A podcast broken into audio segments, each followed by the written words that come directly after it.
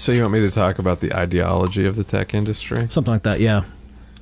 Well, first I should say that I wrote a book about the tech industry called Live, Work, Work, Work, Die, A Journey into the Savage Heart of Silicon Valley, which was published in April by Metropolitan Books, now available in bookstores everywhere. I'll be reading at Powell's on Burnside on June 8th, 7.30 p.m. And uh, everybody should come out who's listening to this. Hi, I'm Jeremy. I'm a dork living in Portland, Oregon who spent too many years listening to podcasts and not doing anything creative. This is my attempt to rectify that, to create and contribute something where I talk to people about their cultural obsessions and try to give some recommendations of my own. Welcome to Giving the Mic to the Wrong Person. And yeah, so I spent uh, I spent a good amount of time there, and the ideological stuff is one of the main reasons I even wanted to do the book. Awesome. Uh, I would say that, um, well, this is my sort of stock line now uh, that I'm promoting the book is that what I encountered in Silicon Valley is that there's a ideological range that goes from libertarian to fascist, uh, and that's that's about it. There's a lot of people, a whole lot, that describe themselves as liberals. However, uh, they don't believe in uh, unions. They don't believe in worker rights at all. They uh, believe that the free market can solve most problems. What makes them liberal in their own mind is that they support gay marriage and and Yeah. legal marijuana. Yeah, basic, And to which I say, you are a libertarian. yeah, basic, you know, base cosmopolitanism, and that's about it. which which they would have loved to have been called libertarians 12 years ago. oh yeah, but, but, now now that's a now it's now it's associated more clearly with the right. But you know, it's so it's sort- in retrospect, it's very clear that the um, uh, the whole libertarian invention was, in some ways, uh, a, just a, a simple rebranding of of the far right of, of the Republican Party Yeah. in a way to make it seem cool. Yeah, absolutely. And even if you read like like you know like Robert Nozick, like the guy, the sort of intellectual progenitor. I mean, you could say Hayek, von Hayek was as well, but like Nozick was the um, sort of analytic philosophy guy that did that. I mean, you, you you can see that it's like this is just a regular, you know what I mean, conservative guy who's found a smart way to uh, to, to to to sort of you know reshuffle everything. So it's, it is exactly what you just said. Welcome to Giving the Mic to the Wrong Person. I'm your host Jeremy, joined once again in this in our scenic uh, basement studio apartments here in sunny Portland, Oregon.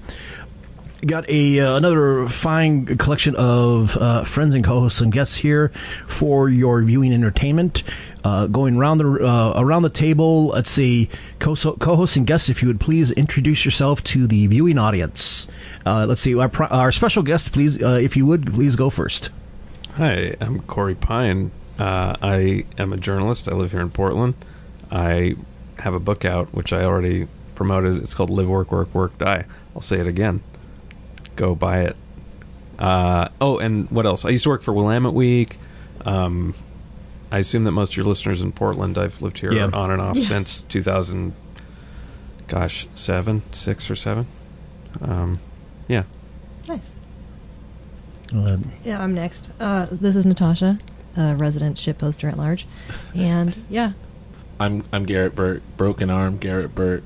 Um, what do I got going on? I don't know. I don't know. You, are you still banding it about? yeah, or- I play I play in, in some musical groups in this town, uh, which we can talk about later in the show. But yeah, I sing in bands. Damn it! how should I say that I like do podcasting? You do do podcasting, Yeah. don't you? Listen to my most recent episode on Land Before Time. Meta Machina, the podcast. That's Hey. her podcast. I don't have a podcast. I come on this one every once in a while. I think that counts. I think everyone has a podcast nowadays. It's like the Garage Band. Like seriously, like, The um, I still need to. That's, which reminds me, I need to link to. Uh, have you ever heard uh, Tom Scharpling's cover of the old Kink song called "Podcast Heroes"? You can see everyone buying mics so they can start a podcast. Where I think on an episode of the Best Show, he just at some point just started playing an uh, playing um, is it celluloid? What, what's the king? Is Yeah, it celluloid? Celluloid Celluloid heroes, Heroes, and he yeah. just starts singing over his, just not even like muting out the vocals, just starts singing loudly over, uh, over, over Ray Davies, uh, t- uh, with his adjusted lyrics about, um, about podcast heroes. Hoping to get a review in next week's Podmass. It's, uh, it's memorable. Anyway, Corey, wanted to have you on to talk about both your book and also and your journalism work. Um, also, a couple other interesting related topics that I wanted to get to at some point to mention both, uh, if we can, if we have time to get to them, both uh, a little bit about, uh, let's say, the, me- the mechanics of conspiracy theory, and maybe even a little bit about UFOs too. But um, I guess since I, I so rudely interrupted our previous uh, conversation in the middle of, I think you were. Had you, That's okay. It's a clean slate. Let's just pick it up. I don't remember what I was saying either. okay, go for it. Sounds good. Yeah, all talking this. Yeah, about- this is there's a yeah there's a reason we, we recorded tape and not to air because I keep having to remember that fact. Like, oh yeah, we're cutting all this up, but it's not going out over to some 200 watt college station to like you know. And on this, that note that you were discussing, Jeremy, I just was re-listening to News from Nowhere, and I Oh rec- yeah, I forgot. rec- I recommend always your podcast. Connor, uh, my editor, is is here in silent capacity to remind me to plug the podcast, which I have been really bad about. I also do a podcast called News from Nowhere, Yes. which is uh, on Patreon. I, I we need to start putting out the promised free monthly show on iTunes, which is supposed to be the way to attract new listeners that I came up with. But um, mostly, it's just kind of a it's an organic growth. yeah, I, and I I do it on Patreon because um, I used to work in newspapers and get paid to do things like you know interviewing people and stuff like that. Yeah. And now the podcast is uh, I always say the only way I get paid to pick up the phone as a journalist. Because even if you're a freelancer, you get paid the same no matter how much research and reporting you do Oy. you know but the podcast people want to hear the you know the process uh, which is actually pretty interesting so it's also one of the only ways i replicate the feeling of being in a newsroom and yeah. having you know like interesting conversations and information Mhm. sharing with all kinds of different people so news from nowhere Yeah, the um, which I also listen to. It's one of the things like we, we technically have a Patreon, but uh, I've uh, I still need to figure out a way how to either gate off like parts of the show or even because I think my production my production uh, speed is low enough that I don't really. Uh, you know, I barely can, can keep up with a semi-regular production of a, of, a, of the regular free show. you know what i would do if i were you and you're, you're recording everything anyway just for the people that are the hardcore fans just let them listen to the whole thing basically and then you don't have to do any extra work editing it they can just listen to the the because what what people like about podcasts is like it's like oh it's like friends i don't have time for yeah. You Yes, I think that's an excellent point. It's like every podcast I love is people I wanna, I would want to hang out with if I had the opportunity. Yeah. you know what I mean. That was the thing of yeah, and uh, God, who was it? I think everyone from from like Howard Stern to Rick Emerson talked about how there's some. The thing about radio is that because radio is radio is our voices in your own head, especially if you're you know wearing ear- earbuds all day at your um, either you know at the gym or at your desk at work, and you know that's more you know that's almost like more intimate than you know watching you know watching a YouTube watching anybody on YouTube or regular TV or film or something because it's like you're you know you're you're spending time with these people for better or for worse. Folks, this is Jeremy just popping in here. If you like what you're hearing, why not help us uh, make the show? You can support us for as little as a dollar a month, donated through our Patreon, which is at patreon.com slash giving the mic. Every little bit helps. Thanks.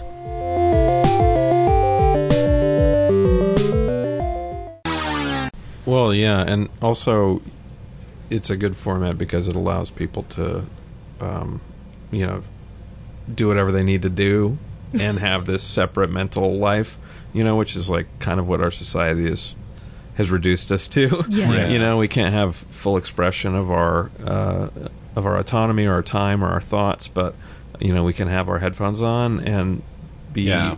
having a separate mental uh, life and, and series of relationships in a way. Um, Sometimes it makes me worry, to be honest with you, like that it's it's sort of a phenomenon like that some people get on um, social media where they don't really have other friends and they just sort of I feel so attacked right now. So I, lo- I, I I have to say when I say this, I love podcasts. I listen to lots of them, but I I do sometimes worry that for my own mental health that I am sort of walling myself off from other people, and it's like, well, these people are my friends. Chapo. Then you go to a party and you have a conversation with people, and you realize that that conversation is entirely not what you want to be having right now. that's a great point. I'm sorry. I'm no, that's an really excellent salty. point. Uh, you know what it is too. Um, I was I've told this story on probably my own podcast, but um, last went to this party. Probably shouldn't even say that much detail. If you cut that out, it's fine. I went to a party rec- like within the last eight months or so, and was talking to um, somebody I, I had just met.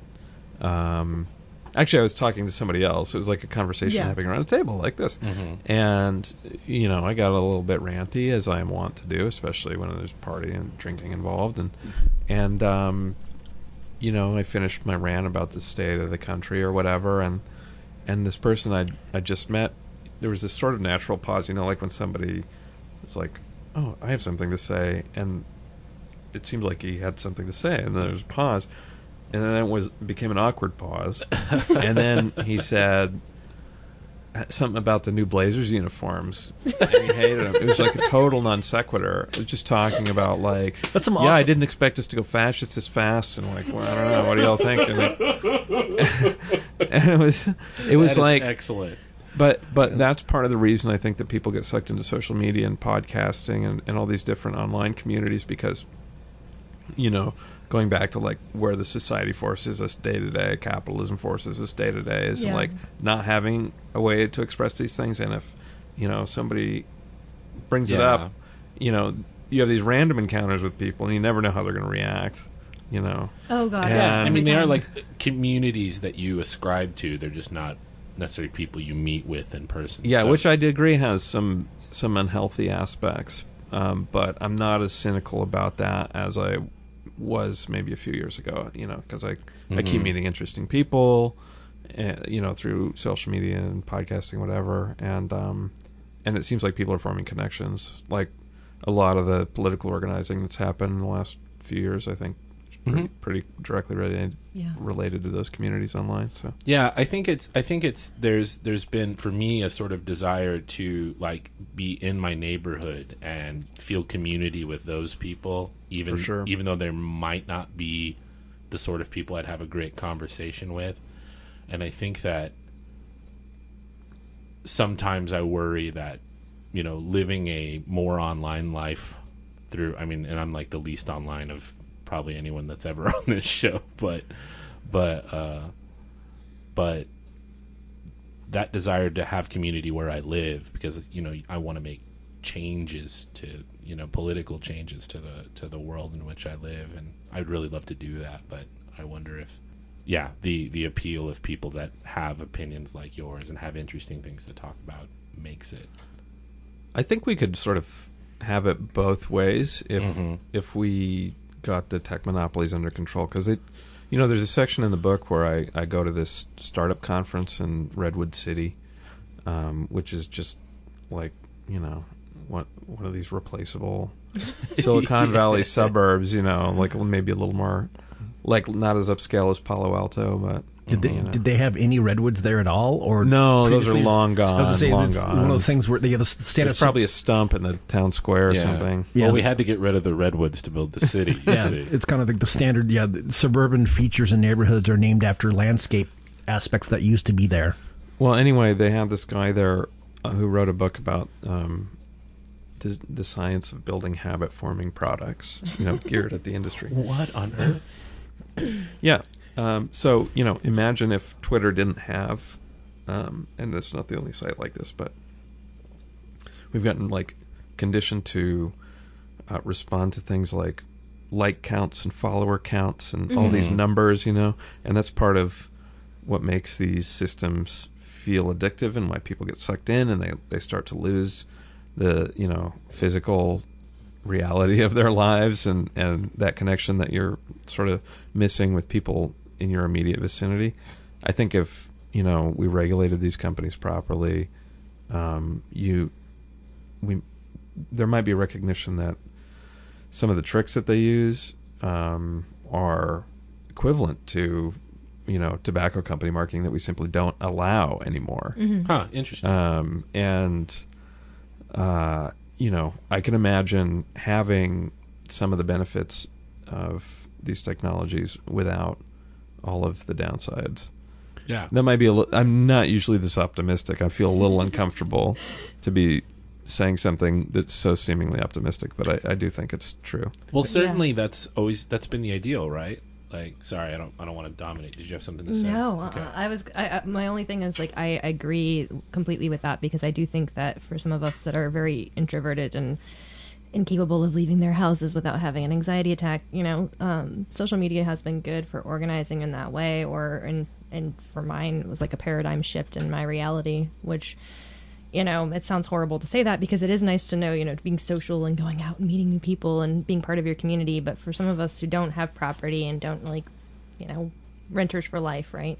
um, um, are part of this community but don't really feel like that's my you know thing then it's nice Yeah. to be able to have sort of like this sort of bubble of weird twitter or whatever you know Yeah. where you can kind of like meet people that you would never have met before and find common interests and talk with them and you know reach out to different people i don't know i'm just rambling here and chat with It's the- all good. Chat with chat with them on mics. Yeah. I'm Yeah. sorry if I made you feel a- a- No. attacked, Natasha. You didn't. because I'm not as down on it as I may have sounded. it's okay One of yeah, and one of the things that I did want to, um, I think one of the topics was, you know, as you, uh, Corey, you wrote about in your book, is the ideological aspect of it, because I think the, and like something you, you just mentioned about how the the companies get away with shit that tobacco companies uh, haven't been able to for twenty to forty years, maybe.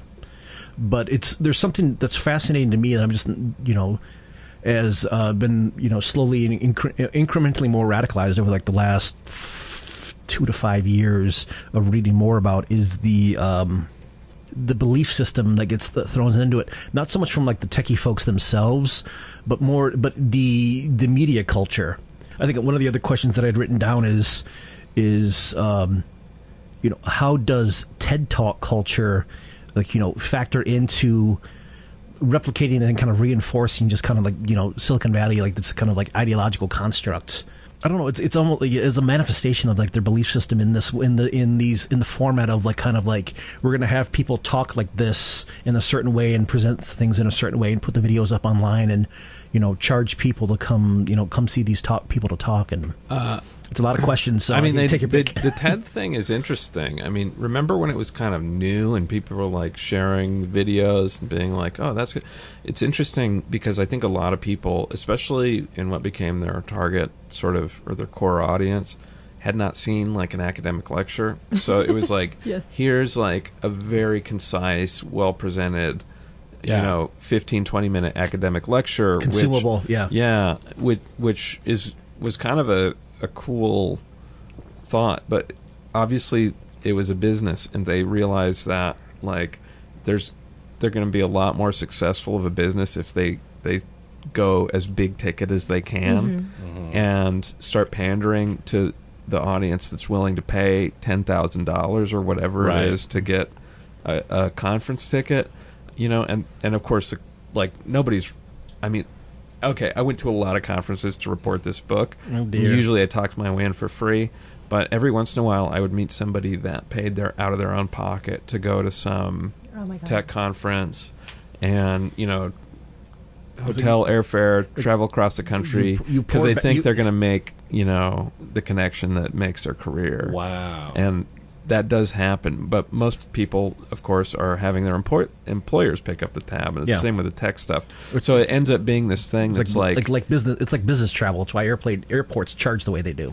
yeah, well, exactly. And and at a TED, you know, so the TED thing now is just like, it's just like another work meeting, right? I don't understand why Why would you you- would sit through that unless you know you there was some benefit in your job and like if you go then you know and say good things about it to your boss maybe you'll get a promotion or you can use it in some way like that i mean it just reeks sort of like the 2016 democratic national convention mm-hmm. i thought i felt the same way about it like this is like going to a meeting an all hands office meeting and have a series of middle managers like present their projects. PowerPoint upon PowerPoint Yeah. upon PowerPoint. Surrounded by assholes. So, you know, the TED, I mean, I don't think I've seen an interesting one since the first year they started doing it. And then they franchised out the TEDx thing. And Yeah. that's just like, And now that shit's in Portland. well, now last time everybody I, can do a TED talk. well, yeah, last time I was at Willamette Week doing a, a temp,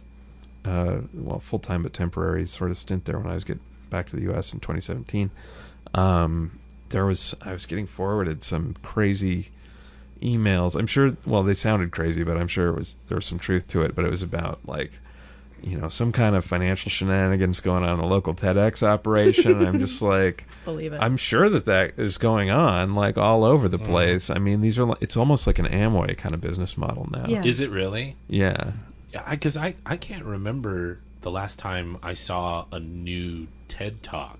You know, where I was like, "Hey."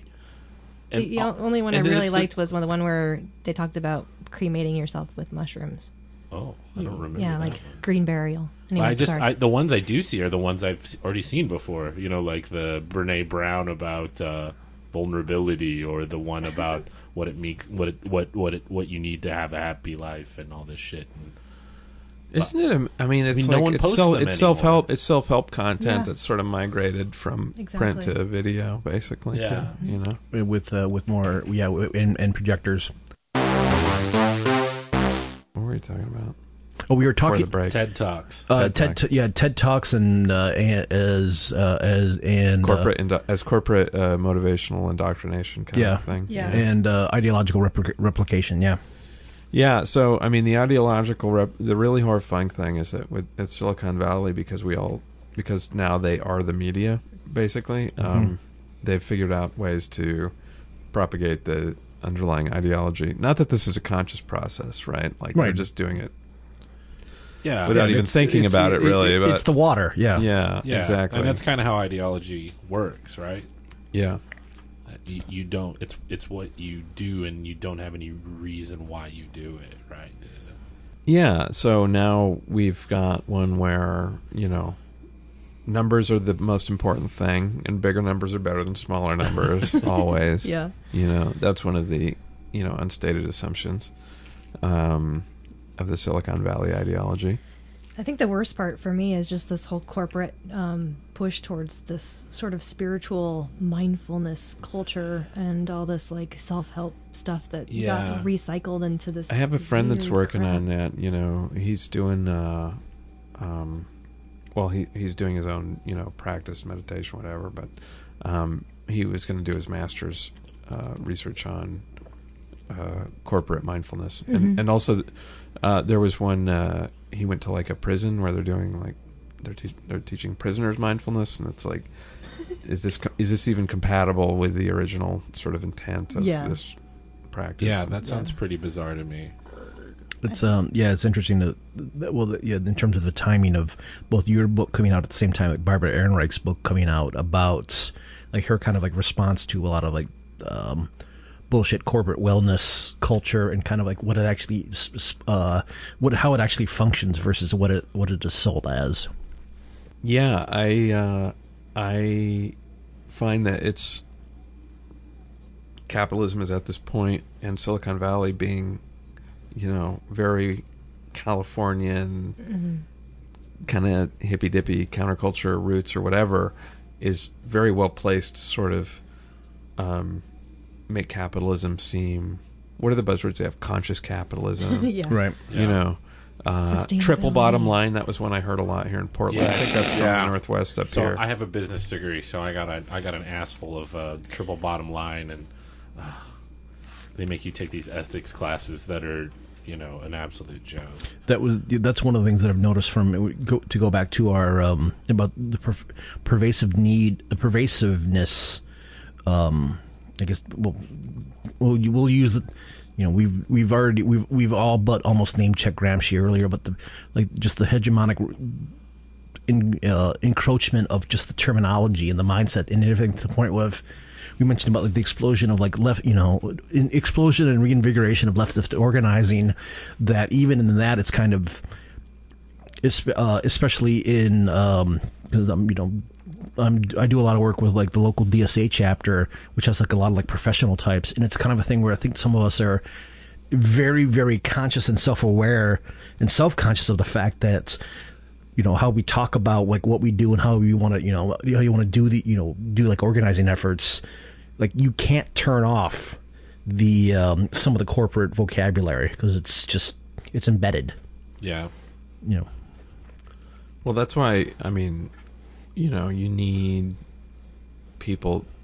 You know, I think about this a lot. Like the the most sort of epic defining writers and philosophers invent new vocabularies. I mean, Marx did that. He's probably the last one that actually really succeeded in inventing a whole new vocabulary. Hmm. You know, and before that, you had essentially religious figures who would do it, and and it's something you see. Um, uh, well, I guess corporate America has done it as well. I mean, Well- they, they've they've defined a, a whole vocabulary that defines our sort of day to day existence and, and influences us in ways we don't think about. And I guess that's what we're talking about with TED Talks. You know, Yeah. and the and the kind of organizing you were talking about being inescapable.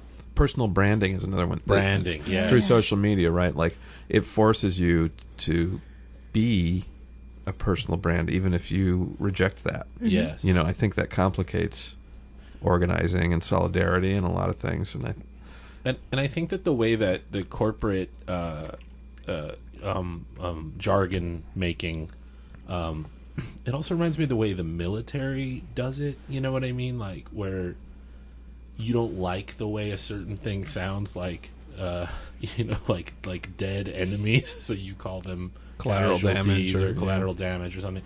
I think a lot of that, to me, that corporate type of of jargon reminds me of that military. We want to take something and either take some like a really actually sort of banal concept like paying attention and then call it mindfulness and then and then it's this whole other thing, you know what I mean? Uh, that we can now repackage and sell. Um, but then, but then, that, and, but I'm also thinking of the weaselly things that that they do. Uh, shit, nothing's. Co- there, it's it's replete with it. You know, if you've ever worked for a big company. Oh yeah, no, I, get- I do. I, I'm, uh, you know, it's reframing. Uh, I won't give away where I work, but I can say that they just changed the health incentives, so now that like people that I work with in healthcare have to do forty thousand steps in order to earn their, you know, HSA money. I voluntarily wear my Fitbit, but Oh man, you got to stop doing that. I Fight the man, man. No, no. This is this. Except this. That's the thing. You got to remember. I'm I'm I'm technically a contractor, which means my uh, my coverage is garbage, and I don't have, and it, it is so it's not part of the regular Ah. the regular day job um, ecosystem. Yeah. So they I don't they don't. I mean, my garbage coverage doesn't even have the um, the kind of like enforced or um, um, incentivized wellness Yeah. bits. Well, that's good because you don't have to download a fucking app to talk about and, and to do these like online quizzes about your sleep cycle or your nutrition.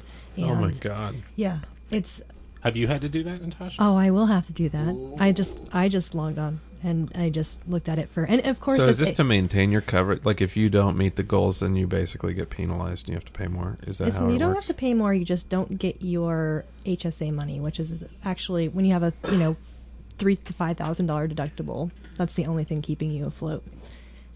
Yeah, it's What is that's the yeah. kind of that's the kind of thing that makes me you know think like what kind of society do we really have? You I know that freak, like that I- freaks me out. What you just said freaks me out. Yeah, I mean, and also the fit. and, You know, no offense about the Fitbit or whatever, but just I realized because you said that, I was like, oh my god, they're everywhere. It's like you said you wear it voluntarily, but like, at what point do they be, basically become mandatory? Because that's how health insurance works. Well, now. that's. I mean, that's yeah. That's what uh, I think. Well, the re- my reasoning for wearing this is that I wanted uh, I wanted a pedometer and a heart rate meter that I could patch into my phone because at least I could rec- I could record it all.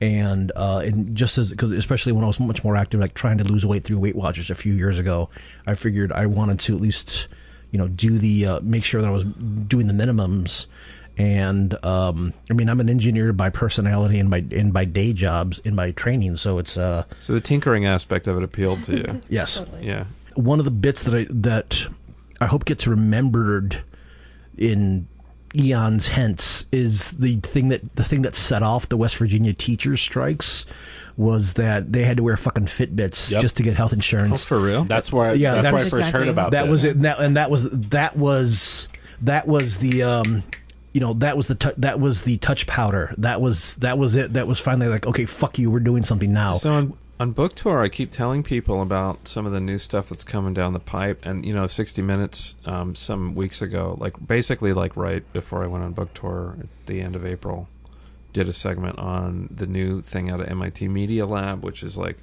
a headpiece, like a headphones headset kind of thing, but it um, it uses the bone conduction uh, technology to to transmit sound in Yeah. but it's also got a new way of essentially reading and decoding your conscious thoughts. oh boy, This is a device that you put on and it intercepts the electrical signals that your brain is sending to your vocal cords and sends that to a computer. And he gets the answer right in his ear through vibrations. You could be an expert in any subject. Mm-hmm. You have the entire internet in your head.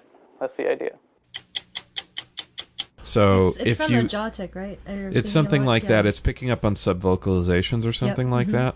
Talk to that are really, you know, uh, up to speed scientists say. I mean, the, it may have been a controlled demonstration. It may not work as well Yeah. as they portrayed it at working. But if it works even a little bit, it's only a matter of time, like the Fitbit, until this kind of thing is mandatory. yeah. you know, the so thought police that- are coming for you. Well, you have to think a certain. You have to repeat certain thoughts in your head to get your, you know, citizenship or something. I Presented for your consideration, Springfield, an average little town with a not so average monster. The people of Springfield have to make sure they think happy thoughts and say happy things because this particular monster can read minds and, if displeased, can turn people into grotesque walking terrors. Happy thoughts, happy thoughts. Boy, I'm getting mighty sick of this. Rough, rough, rough. Wow, wow. One thing I'd like to talk about with you in terms of your experience with Silicon Valley is this whole idea around productivity and, um, you know, just like you said, work, work, work, because I feel like we're just increasingly moving towards a society that, you know, if you don't work 60 to 80 hours and don't kill yourself, you're not considered morally, like, righteous in any way, you know? mean, allow me to crack a beer before I answer that question. it's too much. go for right? it. There we go. Yeah, um, Folks were partying. This one's for you, non 60 to hour worker. I uh, I think it's terrifying, and I can't imagine. I mean, I was on that treadmill, you know, and I, you know, developed as many people will uh, some related health conditions. yeah. You know, I think stress is as bad as anything you can do to your body, and we're basically in a culture where, you know, if you're not destroying your body and mind through like compulsive overwork, then Yeah. you're not doing enough or you're not contributing. And, Yeah. and and it's enforced in this really insidious way, this sort of doer productivity culture where people are bragging about How like much they work. yeah, and how and how little sleep they're getting, and like it's completely pathological. I mean, if you uh, if if you were to tell um, you know people like our grandparents, our great grandparents' age, like the the routines of the average full time full time professional worker. Yeah. Yeah. It it would. They would think you were insane, mm-hmm. you know. And they fought for a forty-hour week, Yeah. you know, and they were damn well going to use it for their own enjoyment. And I can't. I it's it's the frightening thing to me is that people don't even seem to remember what it was like to enjoy idle time or to do things Right. on their own schedule or to have an unscheduled day Yeah. you Yeah. know And I'm or cap- to hang out I'm Captain Idle Time. Like I, I am not made for this world. I should have been born like a, a, a you know 18th century aristocrat or something. shouldn't we all Yeah. yeah And it, and it's like, it, well, the thing that I that bothers me is that these people set the standard. You know what mm. I mean? It's not like like we can give these people like just shit to do. You know what I mean? and have our socialist utopia where we we work you know seventeen hours a week and then knock Yeah. off the rest of the time, and they could still have shit to do. You know, they want that stuff to do. I think most people wouldn't get there if they weren't sort of pushed in that direction. Mm-hmm. Though I, I, I don't. I think you know. You don't think there's just busybodies and they just wanna Sure, be but I don't think there's the as many as we have created. Yeah. Certainly, I, th- I, think, the natural rate of 80 hour a week compulsives is much smaller than. But they know- rise they rise to the top of organizations and then they set the standards for those organizations. No, they don't. The You people that don't so? do any work at all are already at the top. I Yeah, mean, this is what I this real- is very true. Okay, this- that's the- interesting. The Peter Peter principle. I mean, I would say that you know the one thing at value I got out of uh, uh, going to Ivy League grad school for Mhm. one year was to realize that the people that got out of the Ivy Leagues um, that were most successful were not the ones with the the 4.0 grade average that really killed themselves to you know ace the test. It's the ones that got the D minus you know, in, in as many classes as possible because they're legacy admissions, and they're the ones that are going to wind Yes. up running and owning the companies anyway, and they don't have to do anything, and they know it, and they flaunt it, and that's how, Ah. you know, that's how corporate Confidence. culture works. Oh, yeah. Nepotism. Yeah, nepotism. Yeah. and um, See, Where'd you do Where'd you do grad school? Columbia. Ah, Yeah. Um, heard of it? I went to undergrad at Evergreen in Olympia. Okay, and I had this professor who was that's a slight contrast. out of uh, you know he he came out he come from Columbia and um, I told him I, I got into Columbia I'm going to Columbia like this is like a week after graduation Yeah. I was on campus and he's like great you know because he t- was talking stories about you know how to build a barricade with burning tires and stuff and burning, um, burning tires are in the news once again. and he was really disappointed when I was like no I'm going back east I'm gonna try it. yeah. Um, so yeah, I mean, it's it, it was George W. Bush, right? I mean, Yeah. like Yeah. classic example, Right. Like the fact that he was a C or D student, you know, which in any other educational institution would be an F, right? A, s- Right. a Harvard C is definitely an F. um, but that was just flaunting his status. You know, it's Yeah. like, hey, my dad's, uh, you know, in charge of the CIA. Like, what are you gonna do? Yeah. that was the other. Fail me?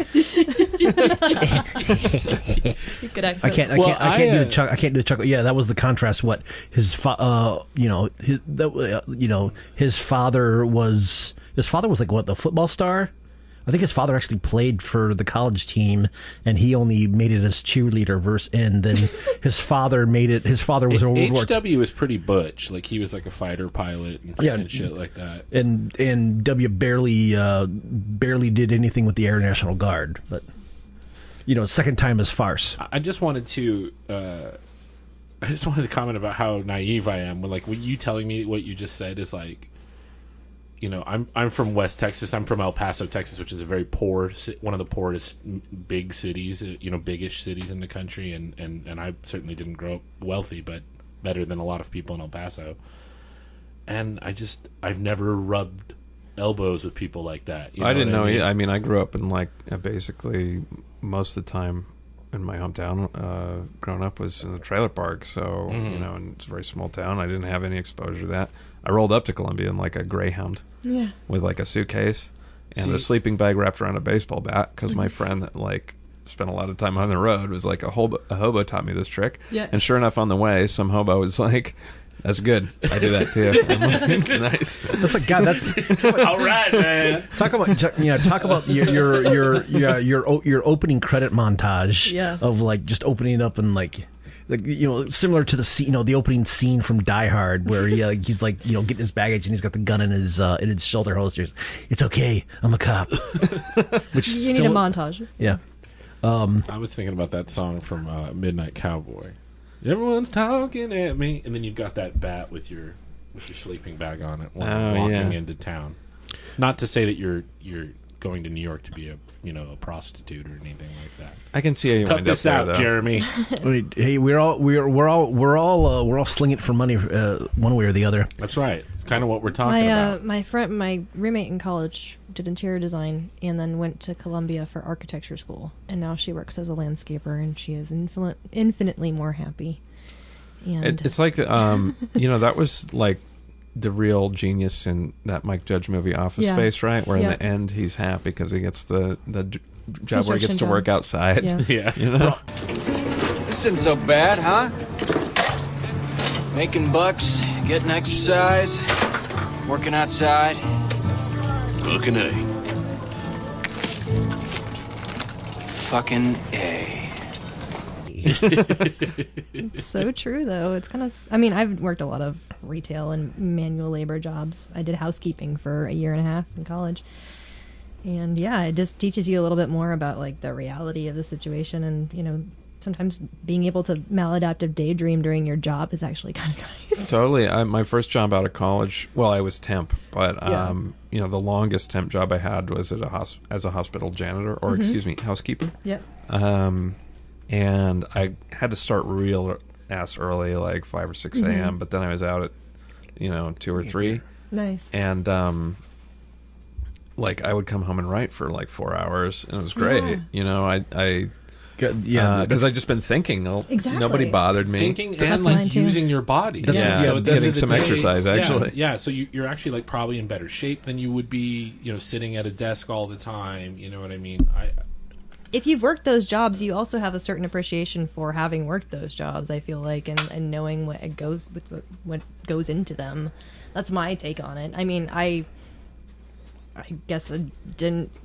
I mean, I grew up in pretty shitty circumstances, but I still had a pretty lucky growing up, and you know, going to work for housekeeping, being the one white girl on a staff, like in Arizona, working in a laundry, you know, Mhm. and just knowing that like shit could be worse and i'm really lucky and i'm really i'm really grateful the people that i'm working with are really nice to me even though i don't speak spanish at all i learned japanese in high school man you know like sounds horrible but like i mean i came from a you know when you come from those like rural conservative areas it's very easy for you to get mixed up with some really shitty ideology i know i did with regard to work. work yeah, of course Work, work, well, yeah, the entire Oh, like, yeah. belief superstructure. Yeah. yeah Uh, can you talk a little bit about because you have the um, because you have you know you've been you've been slanging books. How's a how's the podcast book tour going rather than as opposed to say like a uh, a regular book tour? I think you covered that a little bit before, which I can kind of cut in. But if you could talk about that, You know, uh, so regular book tour. This is my first book, so I, it was an education for me. It's like very regimented business travel, and uh, it's not. It's not that I don't. You know, I don't want to complain about it because I, I feel fortunate. Um, but it's it's not like the kind of travel I like to do on my own time at all. The best part of regular book tours after the event, you get to see friends, and I've had several people that subscribe to my co- podcast come to events and and show up, and I'll be like, oh, cool, I'm, well, I'm my I've got friends in town. We're going out for beer. and Like that's fun. That's great. That's the best part of a regular book tour. Um, podcast book tour is like people that you know either listen to your podcast or you listen to theirs and they get in touch and and then it becomes sort of a um a, a continuing conversation right? I mean if you listen to somebody's podcast and then you have them on it's like picking up a conversation that you had already been having midway Right. through you know? Um and i find that even like coming on this um you know i- if everybody's kind of listening to similar stuff, you know, we're all Yeah. having a. I feel like there's I know a, there's you. A, there's a larger conversation. yeah, there's you know yeah, that's there's- happening. Yeah, there's like four or five shows I could link to. Like here, you know, for more, you know, if if you're interested in this, listen to Corey. Uh, you know, the Library of Congress recommends these uh, these interviews on the on the following shows. Well, it's kind of nice though that that's the great thing about the podcast community, especially when it comes to the leftist one. Like, I think it just there is a mixing of things, but it, it just kind of makes you feel a little bit special. Well, and it's kind of fun too because it's like, it's like, oh, we don't have to talk about this in detail because we all know what we're talking about. You know, You whatever it is. don't have to you know what explain I why mean? capitalism is bad. Yeah, know? exactly. We don't. Yeah, we, you, like we don't. We don't have to go like, oh, uh, well, this is what liberals are like. Am I right?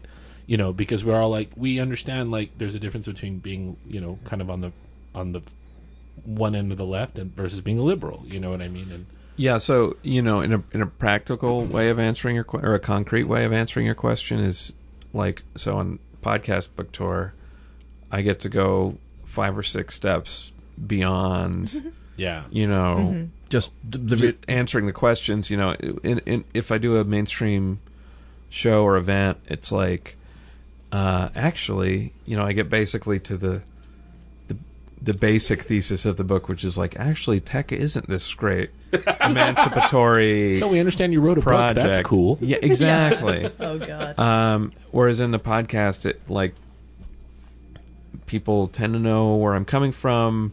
They've maybe read some of my stuff before or heard Mhm. me on other shows, and you know, then it can be a conversation that's more finely grained, like we've been having, or it can be like, you know, something more sophisticated, like is tech part of the answer? You know, is there is there a socialist uh, utopia that involves tech, uh, or is it or is tech something that we need to get away from? Mhm. You know, in order to reclaim our humanity or whatever. Like those are much more interesting questions than I get, I tend to get on the the sort of mainstream shows or on um, you know from audience at events. Not not to disparage anyone that's come to any event or that is thinking about coming and asking a question. I definitely don't want to No discourage questions are stupid. Just ask. Um, it's okay. but you never know. Like you never know where people are starting from. Yeah. So uh, on a you know just going on a lefty podcast circuit is like you have a starting point for the conversation. Yeah. Mhm. It's like showing up to a party where it's like, oh, how do you know the host? Mhm. Versus showing up to a party where nobody knows anybody. Yeah. A and mixer. you've got to yes, you know, speed dating or something, Yeah. and you've got to start from zero. A TED talk. Does speed, or a TED does, does speed dating still exist? Yes. Okay. Hell yeah! None of that shit Oh, it's ever it's goes even away. better because it becomes more niche now. So it's Oh, like God. if you're really into anime or something like that. I don't know. Yeah. That's Just throwing it up. Anime speed dating seems like it would be both could be both better and worse. Yeah. The Q and A aspect of of the book tour of the the the, the and, and the difference between say the your uh, you know leftist podcast chat versus normie book tour thing. I had a rare occasion to to bridge the two. Uh, almost oh god, this is almost a month ago now, but a few a few weeks ago when the aforementioned Barbara Ehrenreich was at Powell's to do her, her book to read, book reading, and it was kind of like a very much more informal because like she was just being interviewed by a, a host from KBOO, you know, the local uh, freeform hippie uh, radio station. And but she had a she had the Q and A section, and me being me perks up at the end because I was in the audience. Uh, it just asked her, you know, it's like, uh, oh, you know, if you know, can, can I hey, can I ask you a political question? And she's like, yeah, sure. So I asked her like what she felt about like just the the the reignition and the explosion of leftist organizing in the last couple of years, especially since the group that she helped found and at one point was the co-chair of the Democratic Socialists of America, like what she thought about that. He's like, yeah, that's great. And she just went on for like a good like five, ten minutes talking about that. And it was, um, and like how the, um, first uh, it was an interesting reaction because of I think the audience had never heard of the group before. For you know, uh, not too shocking, but like she said that yeah, the best thing, the, the best non-electoral thing they're doing is the brake light, the brake light clinics, and you know they should do one around here. And that, and then when she mentioned that, just the um, you could see like, there was a palpable reaction from like her audience. Like, wait, wait, what? You know, we, that's awesome. We should, you know, we should help out with that. And it was just the um, Yeah, and I was, cool. Yeah, and I was able to like, talk to like five or six people afterwards because I was wearing my DSA shirt and even like giving out little contact cards. Like, yeah, well, here's you know here's our website. We're having do a general meeting, la da yada yada, and even got to talk to her like at the very end of it and gave her a gave her a little like local chapter DSA pin that she was happy about. So That's cool. She's uh, she's one of the best. She rocks. I'm I'm sort of bummed that her most recent book is about her uh, expectation of dying Mhm. Yeah. soon, Yeah, that's- that's soonish or whenever. You know, she's ready for it. I mean, I don't know what that. I haven't read it yet. Uh, I don't know if there's some big reveal at the end. Like she had had a brush with cancer, as far as I right, that was that was like her pre- maybe not her previous book, but Yeah. recent one. Yeah, Um, yeah. I think, in fact, I even have. I can't remember if it was her, book, her last book or one a couple years ago. I just picked up the uh, the book that she wrote about um, just trashing the positive thinking movement in America. Like an entire book of like, you know, fuck these people. This is bullshit. That I that uh, uh, Rachel, my girlfriend, just devoured in the course of like two nights and said it was great. So I still Yeah. need to. Uh, it's on the it's on the ever increasing stack of stuff to read.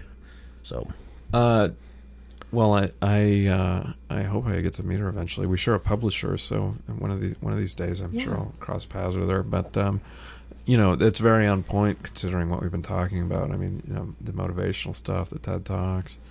Um, I think that it can be refreshing to hear from people um, who are that much older because the culture is so Mhm. it has shifted inexorably toward you know Yeah. a kind of uh you know pedophilia almost of like you know this youth Yeah. worship Yes. like you know when, more yeah, more so than it was like the last fifty years too. It even yeah, it's well i you know i'm i'm turning 36 this june Mhm. and um you know that's basically dead as far as media goes like the onion did a thing um uh a few years ago of like 24 year 24 year old journalist you know looks over his shoulder and at the you know his replacement you know he's getting Yeah. aged out and it's like totally true I believe it. Yeah. Yeah. God, I'm older than all of you, so yeah. I know. I'm I'm turning 34 this year, and I still feel like as a woman, it's sort of like you getting into those like as soon as I hit 40, I'll just disappear into the ether, and no one will see me anymore. Oh man. Sorry, This- not true, but you know, you See- feel that way. You know? Ah. And yet we're all here Yeah, Yeah, and, we're yet all- we, and, and yet we remain. I was just kidding. It was a really bad joke. I'm sorry. No, that was a funny joke. it was funny Uh, can we can we talk about Elon Musk just for a minute? Because Sure. One of my one of my great joys in life is is uh, watching Elon Musk. Uh, uh, uh, Flame out. yeah, just fucking go nuts. well not i mean what's what's flame out isn't quite right because nothing's going to happen to Yeah, him nothing right? bad it's will just like a few more people know that he's a jackass which Yeah. has been evident for quite some time Um, and we don't have to spend a lot of time on Elon Musk, but uh, what, what do I want to ask you about Elon Musk? I spent 10 years on Reddit. I didn't think I know Elon Musk.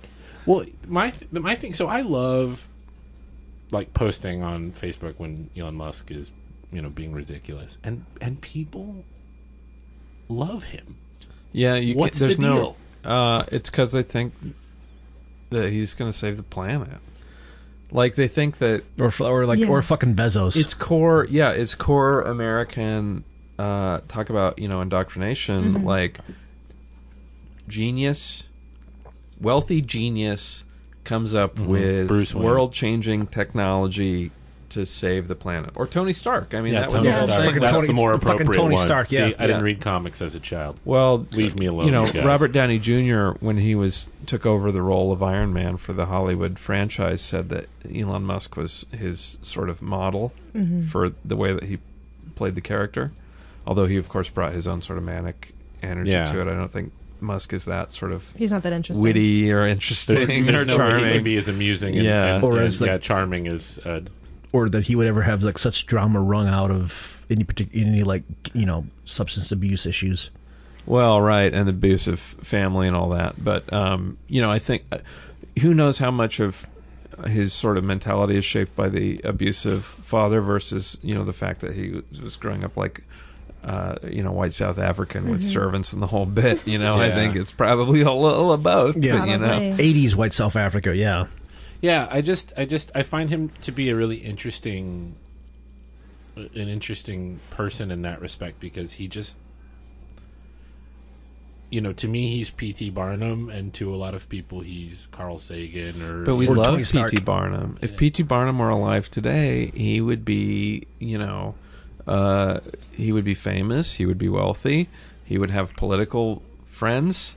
You know, Mhm. Uh, Well, I get yeah. He'd have earned it too. I suppose I'm not an expert on P.T. Barnum, but I'll you know I'll, I'll take your word Man for it. Oh, you're, you're, you're in luck. There was a recent biographer, bi, uh, biopic about him featuring many production numbers that I think is apparently quite, you know, quite accurate to the history that's available for you on uh, digital download. That came. That was a. The, that got a theatrical release, didn't it? Oh yeah, it did. Because fucking Hugh I didn't watch in it because my sense of it was that it sort of was a hagiography. More than as far as I know, it probably it, it has. To, it's it's it's it's it's a musical. It Are you has to be. about the musical? Yes, Oh. The Greatest Showman, the uh, Oh. the Hugh Jackman one. Yeah. Which Oh, like, that's- I think that's- there's a different one. Wait, oh, okay. Wait, wasn't that's P, that's PT Bar- that, that's PT Barnum and uh, Hugh Jackman plays PT Barnum don't in, in that fucking movie, I doesn't run he? away from mu- musicals nowadays. I still haven't seen the Howard Hughes movie that had like Leonardo DiCaprio or whatever. Yeah, Oh, I- I'm not sure anybody saw that movie. well, Scorsese made it, so some people saw it, but I don't know. I, haven't met one of them, Jeremy. I watched- Pro- produce for me someone who has seen that movie. I watched Hugo because Scorsese did it, and I feel was like that. actually cute. It was though. okay. It was. it was cute. It was a kids movie. It was. It was. It was. Uh, Was it was it three and a half hours? almost? Almost. Fucking Scorsese, god damn it! the um, Yeah. one th- and this has been this has been notated uh, recently and everything from like uh, recent podcasts to other commentators, but the just the humor and uh, like a fucking course it took this. It was that the whole thing that sparked the most recent turn in Elon Musk's change of public perception was just him showing up to the fucking Met Gala like with you know with Grimes on his arm looking you know both uh, at some both of them wearing lifts. His lift looked lo- looked taller than hers and um, you mean shoes You mean with shoes? heels? Yeah, shoes that make you look taller. yes Okay. Well, all these guys at his level. I mean, you know, it, it- people have pointed out his miraculous hair regrowth. uh, Yeah. You know, but Bezos sort of set the road by getting really jacked up. Yeah, he got- and, like. He looks like fucking uh like he looks like Vin Diesel's uncle yeah. yeah he well that's, I mean that And that's but you go back and look at just a few years ago, and it's like, what kind of? I, I wonder about their fucking steroid regimen. You know, Yeah. like this. Oh, you know it. Yeah. They got because you know these are these are not people that do things. They love shortcuts, They love right? shortcuts. And and the and there were lots of stories about the Google guys and, The and their fascination with neut- nootropics. Peter Thiel was the blood, but Yeah. nootropics have been big in Silicon Yes. Valley for a while. So it's like, what kind of drugs are these guys eating? just You know. well, not just that, but yeah, just the, you know, the '90s are back again. We're gonna get you know if, er- if you can remember tales from early Lollapalooza, fucking smart drinks are gonna come back if they're not back already. Because that's what isn't Neutr- aren't nootropics effectively just the modern version of smart drinks, or am I mixing that up in my head? These are pills that you take that are supposed to enhance your brain This is capabilities. like this is like it's off-market limitless. ADHD medication. Yeah. Oh dear. Yeah. Yeah, and it, it's interesting that all of the big sort of, um, you know, free to watch uh, fringe hosts on YouTube and, and radio and stuff are in the supplement Mm-hmm. Oh, market. yeah. You know, it's like, and, and you go Yeah, look like at what. two a person. They're they're, they're Yeah. all- Every single one. Folks, uh, folks, you gotta. I got something here. You know, you know, we talk about a lot of things here. I got, I got something here. So, yeah, Let- let- go to my website right now, and uh, you know, let- let's see the, the new uh, Austin fish oil here. Austin, and I'll tell you what. There's, you know, all these globalists out there. Uh, boy, I'm, I'm, I'm, I'm, I'm slowly leeching into something between Macho Man and, and Hulk Hogan. I tell you, all these, all, all these globalist brother. all, uh, listen to the Mean Gene. You anyway. Sorry. what happened? That reminds me of liking your tweet about Dead Milkman. oh, We gotta we gotta play what that did song. I say about Dead? Yeah, We that gotta should be our play outro music. But oh, The Stu- the Burrow Stuart, S- Stuart, classic Dead Milkmen track, which I was tweeting about the other day because if you listen to the lyrics of that song, it's everything, Everything. that's happening now. Jeez. Uh, and you know, it, it, it, it's framed as a conversation, a monologue, really, between a uh, a man and his neighbor, who he's schooling on on the hidden conspiracies, um, driving, you know, the country, and and it's something about gay Martians. Oh and- yeah, they're It- buil- it's they're, like- they're building landing strips for gay Martians. That's hey. At least hey. Who knew that Martians had two genders? Yeah, they're putting stuff in the water to make the frogs gay. That's It's- true. it's- this is the equivalent. Yeah, it's a pr- uh, but presaged it, 1980s yeah. punk, right? The, it- actually, that does. We will use that as a very handy segue because one of the things I do want to talk about because it's been it's for a, an object of fascination for me for I think. Uh, where did it go? It's not here. I had a, oh, there it is. Since He knows where every book is in his house at every time. Oh no. He's like the Doctor Strange. since of- reading this, a copy of Voodoo Histories, um, way back in like I think like 09, somewhere I think in like 09 or so, a book by Dan, is either Dan or David Aaronovitch. David. Uh, like farm, um, oh, just fascinating with not just conspiracy theory, but at this point more the mechanisms and the functions of because like there's always going to be a thousand weird like conspiracy conspiracy theories but i've been fat but i'm more interested in about how do they work and like what do they actually you know why are they you know why do we need them because I think they serve very particular purposes. And I was like, one, because like you've written about a couple of these things before, and I think be- between either, I mean, you've got, uh, I think even your, some of your trips either to like you know like the UFO convention or even like down, you know just some of the folks that you've met in uh, in Silicon Valley have to have like you know gotten into this stuff. Well, I think you know we're all into it now. I I think um, I mean yeah, we have a president that gained public you know prominence. Not uh, you know he, he you know he was on TV and he had his real estate business, whatever. But like what made him political was doing the birther Mhm. conspiracy and promoting that. Yeah. Um, I I think you know I I.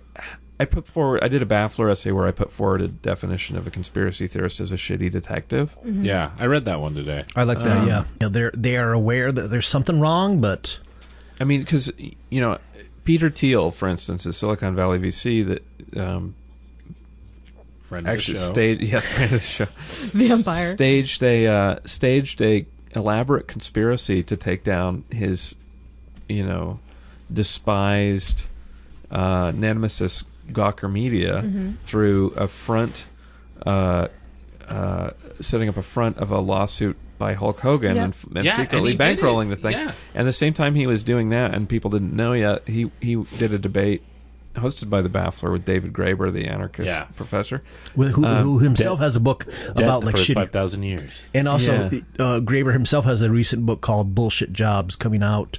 Actually, shit. That's that thing's out about the same time too. now. Yeah, his, he's his is doing pretty well, I think. At least he's he's all over, uh, you know, with excerpts and stuff. But anyway, Anyway, yeah. so uh, you know, somebody from the Times, New York Times, was there, and I had this Baffler piece about Thiel's connection to the sort of fascist underground in Silicon Valley, and they asked him about it, and he called me a conspiracy theorist, Nice. which they quoted, and you know.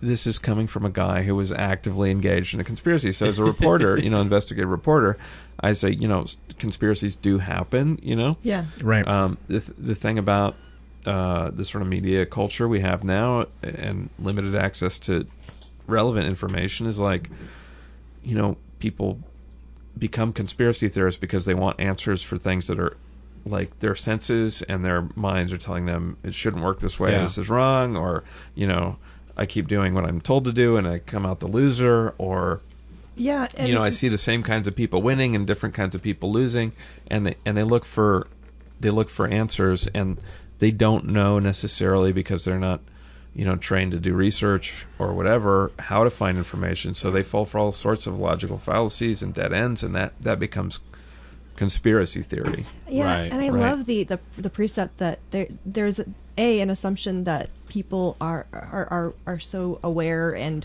doing that fourth dimensional chess where they're able to like figure things out and do it and on the other hand that you have this sort of inability to see yourself as as actually being able to like recognize real facts and like being able to uncover truths they just take whatever they can and then start piecing things together like it's a puzzle Well, I think that they get. I mean, you know, it's like satisfaction out of yeah, it you, i mean you, you, eat get shit in your normal life all the time, and then you can go online and be like, "I'm figuring something feel out. I'm getting to the bottom of Yeah. something." You know, do what I the mean? research. Yeah, yeah i'm actually i'm actually like part of of doing something and and it's like i understand the allure of that you know I went what to I the third page of Google, man.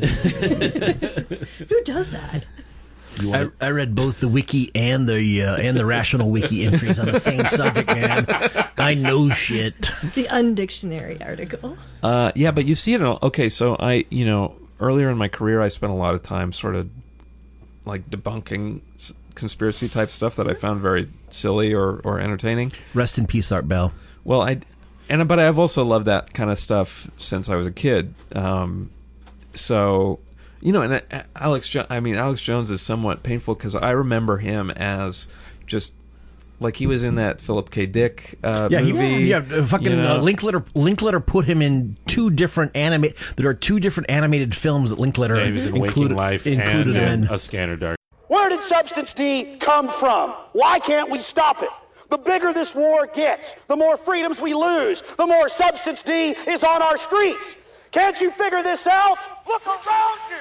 Look how far we've come. Humanity wasn't meant to live like this. Our every waking moment, tracked and traced and scanned. It's time to stop submitting to this tyranny. It's time to realize that we're being enslaved. Uh-oh, it's our tax dollars at work. Protect us from ourselves. Hey guys, I used to be one of you. Stop selling out your own species.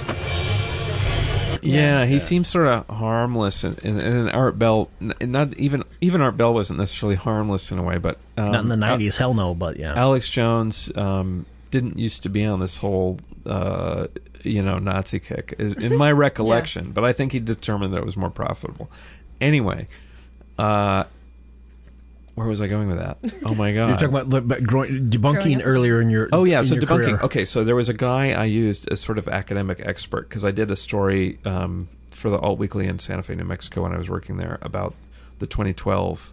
This was Yeah. Oh, this yeah. was like 2011, Yeah. so I was writing about the Topical. yeah, and I went I went to uh, some some ceremonies where they you know it's like some kind of Mayan fire ceremony or whatever, and, and I went with the crystal New Agey people and and did their whole thing and got enmeshed in it and and did a story about you know one of the central characters was this guy who was like an astrologer and he'd come up with a lot of theories and then this more popular writer kind of ripped him off. So there was like plagiarism oh. accusations and all this stuff but for stuff that that was nonsense. And so i talked to this academic who was like a real you know academic. ac- yeah phd archaeologist and had done you know research down uh, at the mayan temples and was like no here's what they're wrong about and he's going wild off Doc- wildly and they're it's bogus research You know, a real Dr. Jones. anyway, you know, and I'm not going to say his name. Um, I guess pe- I've given enough people could find it, but I, I don't want to.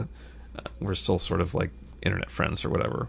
So, uh, but Call him Dr. Jones. How about Yeah. that? Dr. Jones. So Dr. Jones, I used as my example of a rational, enlightened person, but.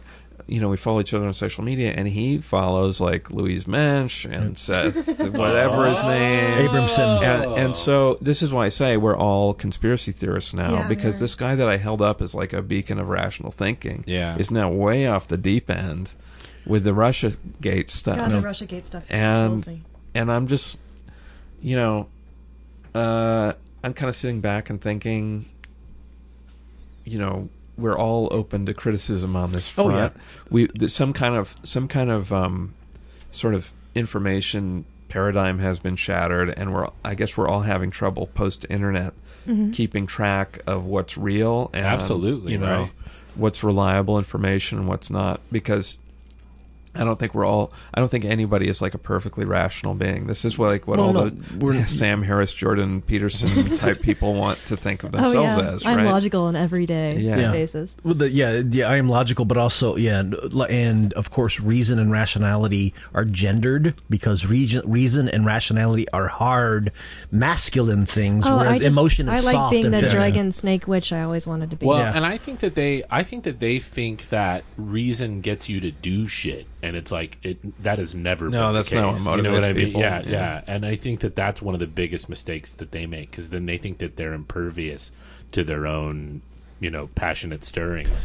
I keep And- pulling, oh, sorry, I keep, I keep pulling up useful examples. We're just watching Jeremy like. so I don't know who this is for, off though. Jeremy. Is I don't know, this is- is this is- for the this for, listening? for the for the yeah, viewing the, audience. yeah, for the viewing audience, the um, like, um, which I guess at this For point is, Connor. only, is Connor. Connor, look at all these cool like reading subject uh, uh, suggestions, but it's um.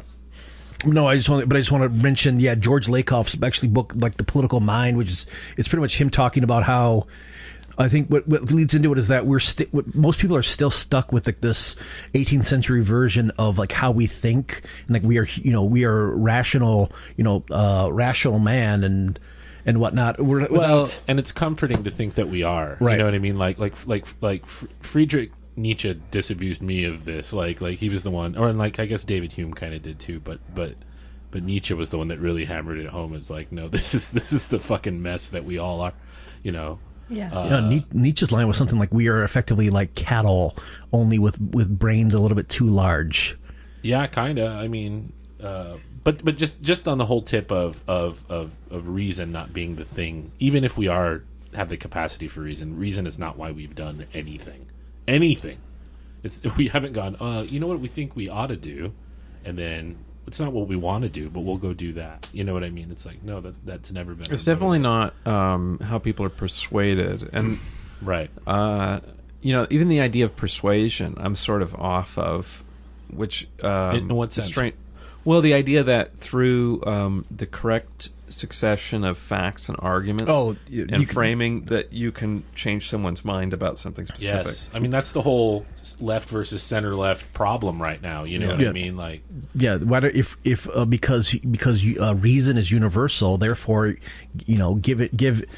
And give it any person the, the the the same premises, they will you know work through it and come come out with the same conclusions. Therefore, all you need to do is give people the facts, and then they will like you know you know they'll agree with you. You, you know you don't need to like you know you don't need to persuade people. You don't need to you know, uh, suggest things to people. You just have, you know, just here, give people like these unattached, unattainable facts and, uh, and then wonder, you know, and that's why, you know, a hundred percent of all people believe that we found WMD in, uh, in Iraq because that's what happened. That's just the, that, which is the, the, don't- yeah, and I think I think that, that there's a myth that you can rationalize and persuade people to change their minds in general, especially if you're coming from a, of a place of like perceived power. And that's the one thing that I've learned a lot from just listening to marginalized communities is just going like you're being forced to continually push up and try to convince these people to give a shit about you or anything. Or, It's also why, you know, eh, no matter what Trump says or does, there's people that are bought in and like nothing Yeah. that Nothing their perceived change. enemies say or do Yeah. will cause them to do anything except embrace him more strongly. And, Yeah. and that's something that I think a lot of uh, so-called reasonable people have, have failed to Yeah. apprehend because it goes against their own ideological biases and assumptions. Yeah, because yeah, and that's that's one of the things I keep like referring people to, like a couple of, like George Lakoff's last book about because he's written about the, the problem is not just because his his take forever was about framing and whatnot, and you know why people believe the way things they do, and then eventually became realizing that that's not enough. Um, that just the the the model we used for um uh for like how people think is just completely or the popular model that a lot of like high status, you know, kind of like semi clueless professional media people, you know, the uh, the the intellectual types that kind of like uphold the you know the ideas of the of the ruling class or so are just completely like based on this two you know this model that's two or three centuries out of date. Yeah, their brains broke. And they, they're continuing to be broken on Twitter, and it's really fun to like hate follow some people and be like, you know, like they're like waiting for the savior to come in and change everything. You know, like it's if it's not Russia, it's not impeachment, it's not whatever. If it's Me Too, it's anything that they can use that they think that like there's going to be some place of authority and power that's going to come and fix everything. It's like fuck you. And not- now and now we return to the Posadists. sorry. that that's you know oh, yeah, we need the aliens to come down. yeah, the aliens will come down and save us all, or uh, you know after after uh, after a nuclear war. yeah, I'd believe that before I believe any kind of political change. One one of the things we do just to wrap up a show is if you have any recommendations for stuff that you've been digging or or authors that you've been what you've been really enjoying or stuff that you want other people to check out. Um, we try to usually go around the table ask somebody for something you know like kind of like the standard like you know um, endorsements and recommendations for stuff that other other folks should uh, check out. Would anyone anyone like to go first for something you could I want to go last. Okay. I- I- or at least not first. Oh, yeah. I queued something up, so um, I've been me and my uh, fiance, Your fiance. my fiance, have been uh, reading aloud to each other, which is a new thing, but it's it's a nice way to that's really spend. sweet. It's a nice way to spend time, and we're reading one of her favorite books. It's called Fifty uh, Shades of Grey. No, sorry. It is called Fifty Shades of Grey. Jeremy, thank you for stepping. No, That's a, uh, God. That's no, a it's horrible fright called- joke. I it's- should have said. Uh, I should have said that. I shrugged. Yeah, we were reading Atlas Shrugged. Um, it's called The Sparrow. It's about it's about a twenty year old book. So so it's and it's sci fi. So it and it's happen. It's actually a lot of it's happening like in the year 2018.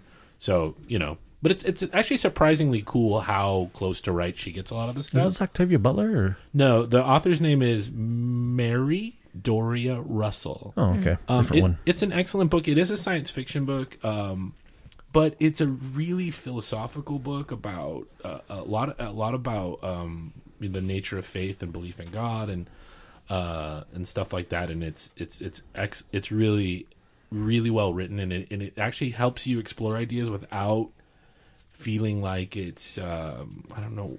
I don't know, like didactic. Would that be the word for it? Like, like it, it Or pedantic. well, it just it uses it uses actual like beautifully beautifully made prose to to to tell you something without you know without it seeming like this book is here to teach you this lesson, which it isn't. I mean, it, it you know it, it, it, it there's a lot of loose ends in the book um, as as far as that's concerned. But anyway, it's a, it's a very good book. The Sparrow by something Doria Russell, Mary Doria Russell. There we go. That sounds awesome. Nat, do you have anything or? Yeah, I'm going to be a really boring person here and uh, recommend Citations Needed, which I've been listening to the back catalog. I have to catch up on them because when you edit your own podcast, you don't really listen to podcasts because you just get tired of hearing voices. And yeah, anyway, so um, I just really like that Adam Johnson and Nima Shirazi are really getting crazy on Twitter right now because they're so pissed off that they're just sort of losing it, which is great. They do really good media studies and talking about how media frames our perspectives of different things and talking to different guests. And I'm sure you're all familiar with them because everybody that listens to this podcast probably does already listen to them, but I'm just going to wreck that. And also, I'm going to wreck Corey's Baffler articles because Yeah. they're great. Oh, thanks. Yeah, That's I really real liked your computer science one, especially. I, I went, That one got a pretty big backlash. I love it. I was hoping to talk about it, but we don't have time. Yeah. That's all right. I'm in the neighborhood. We can do another episode sometime. Just get a beer. Don't Um, have to record it. Yeah, I. Uh, What, I, I con- conversations that that aren't recorded don't happen. I thought you know you're a podcaster. I you do know, know. these. I do Anyway, know. Sorry to interrupt. you. No, that's okay. I uh, I'm really embarrassed to be admit that I, um, you know, my brain's been semi-functional uh, since the book tour. You I, read I a haven't been reading a lot. I, yeah, so you know, I can have a, I have a couple of strains that I could recommend. Nice. Uh, Which ones? I'm listening. I know, I'm serious. Th- This, yeah, this is this is a we- uh, a, a, a West Coast based podcast. So yeah, Uh, uh, I like to mix this high CBD strain called um, Astral Works. Nice. Okay. I love, I love high CBD. with another with another strain that's completely the other direction called uh, unicorn horn. Oh, nice. Of course, there's a strain called Astral Works. Yeah, That's my next one. I'm, I'm getting. digging one called Black Cherry Soda right now. cool. I had Pineapple Fields Forever yesterday, and Okay. I, Oh, I haven't liked even it. heard of that. My my my intoxicant of choice is cheap beer. So I was yeah. just in uh, I mix 'em. Washington State and California, and the weed isn't as at least like you know they both have recreational dispensaries now, but it's just not as good. better as here. It's Sounds good, better right? here. Like, It's yeah, better because you can here. get high strain CBD, Better which and is cheaper. not like people are like, you can get CBD, and I'm like, Connor yeah. disagrees. I think. No. No. Best weed is in L.A. Nice. Okay. All right. fact. Well, I Next time haven't I'm had down any there. weed. so Well, Next time. well. Anyway, uh, Fucking you know, argue. try try try it. Try I'm gonna try, try this Astral marijuana. Works for sure. Yeah. I'd ask you which shop you're going to, but that's kind of like Uh, I Yeah. I would want to get a commission on it if I were to Yeah, recommend yeah, an actual. yeah, we don't. Yeah, we, don't, mention- advertise on this. Yeah, we don't. We don't. We Tell me don't. later. Yeah, we don't, we don't deliberately mention private businesses unless the unless Uh, they I'm going to mention mine, Kind Heart Collective on on North Denver Street in Portland. You have it. Tell them Garrett sent you. They won't know who the fuck you're talking about. Oh yeah, no, I, I go on there. I go there. Yeah. Uh, the, the the two recommendations I want to give is one is a, bo- a recent book put out by Verso called "Mistaken Identity: Race and Class in the Age of Trump" by uh, Asad. Is it Asad Haider? I think it's Asad, Asad, Haider. yeah. Asad Haider. Yeah. Um, I believe it's the younger brother of Shuja, uh, which is a great book talking about the history. I think a lot of it is is effectively like his um, a mix of God. How, how do you want to how do you want to pitch that? Just it's like his response to kind of like what identity politics started as versus like how it got corrupted, and get, lay, very much going into the history and laying out why. Um, what was originally called, well, what became called identity politics, you know, came from a very necessary time and place and also like how it is and also detailing like you know like i said how it got corrupted and vulgarized through opportunistic politicians and clickbait and mass social movements that decided that they were going to detach themselves from much more like you know an actual like material you know like ground level working class movement and instead just kind of like float off into the ether about and, and only like be concerned about you know policing people's uh you know language and like that's about it it's a great book it is a very quick read it is out by verso they have it the ebook is real cheap as well. It's kind of things I heavily recommend it, folks. The other thing I would recommend is a game put out by a uh, called Stellaris, which is a what is called a 4X game. It's a lot like the game called like Civilization, only it is about you are managing kind of an alien race building your own empire where you have to kind of do this standard like explore, expand, expand, exploit, and exterminate. And it is a lot of fun, especially they just put out a recent story pack where at one point they started um, it's kind of a thing where when you're exploring a new solar system you occasionally find these little anomalies which are little like story elements and in the story elements is where the writing shines like it's one of those things where they hid bertrand russell jokes in this game Nice. so, like I said, it's if you get a chance, um, check out Stellaris and also Asad Haider's book called "Mistaken Identity" out from Verso. All right, uh, is there anything um, anything that y'all would like to plug, or how can folks get a hold of you? Uh, special guest, we'll let you oh go yeah. I'm reading at Powell's on June 8th, 7:30 p.m. on Burnside. Um, Live, work, work, or die is the book. I'll be there with friends. Come check it out. Definitely. Uh, where can they find you online? Oh, uh, at Corey Pein is probably the easiest. C O R E Y P E I N. My website is coreypein.net. Uh, and if you want to get in touch with me, there's an email there, or just tweet at me, whatever. Definitely at yeah on Twitter, right? Yeah. Nobody ever says that. I know. Um, you can find me, Natasha, on Twitter at Ashes for Foxes. I chose that name before I decided to do something on Twitter. Um, so that's why it's six. Uh, but you can also check out my podcast at Meta Mashina, M E T A M A S H I N A. That's machine in Russian. Uh, yeah. Enjoy. We, we talk about monster husbands, uh, dinosaurs, orc mating rituals, creative uses of lightsabers. Yeah. Um, I'm at Comrade Garrett on Twitter. You can uh, tune in for the every uh, seven or eight weeks when I actually tweet something. Um, Do you tweet your upcoming gigs? Uh, I don't because I don't know who on that I that follows me on Twitter would give a shit about that. But uh, if if you want to, I'm in a, a newer group called Late Shift. Uh, we do sort of classic country and western swing. Um, you can find that at Facebook. Uh, you know, facebook.com slash late shift country. Um, I'm playing a gig on Friday. Nice. At the Star Day. You're gonna If be able to in this strum. room- What fr- no, what- I'm going to just have my cast on. I'm just singing. This is going to be weird. Oh, I- okay. I, what uh, rem- uh, what Friday? Uh, the it's. I mean, I was just kidding, Jeremy. That's not like it's going to matter for the Oh, for the okay. show. I was gonna say, it's like, wait a minute. It is this coming Friday. Oh, Jeremy. so it's so you Um, you will have played by yeah. Well, that's with a different group, but it's like a group that is sort of a, not a necessarily a going concern. Ah, gotcha. Uh, but Late Shift Country on Facebook is the is the group that's kind of my main thing right now. Excellent. And as always, uh, you can get a hold of us. We are at givingthemic at gmail.com.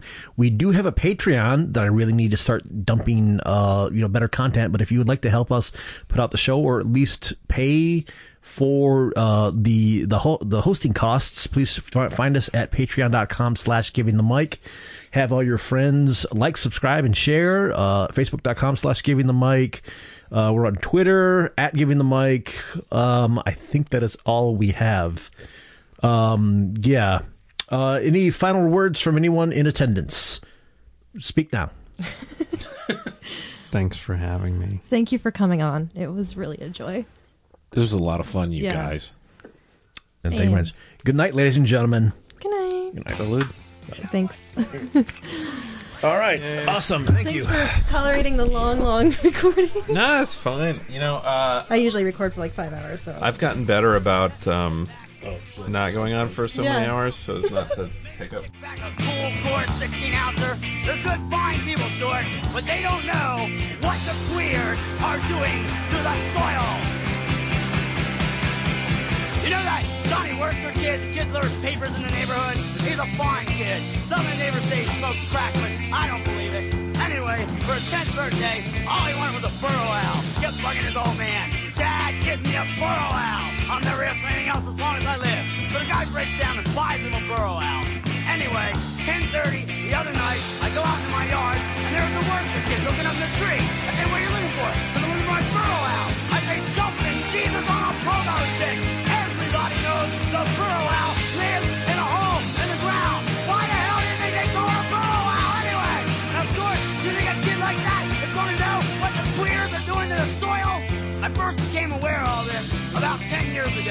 summer my oldest boy, Bill Jr., died. You know that carnival comes through town every year? Well, this year they came through with a ride called the Mixer. The man said, keep your head and arms inside the mixer at all times. But Bill Jr., he was a daredevil, just like his old man. He was leaning out saying, hey everybody, look at me, look at me. Pow, he was decapitated. They found his head over by the snow cone concession. A few days after that, I opened up the mail, and there's a pamphlet in there from Pueblo, Colorado. And it's to Bill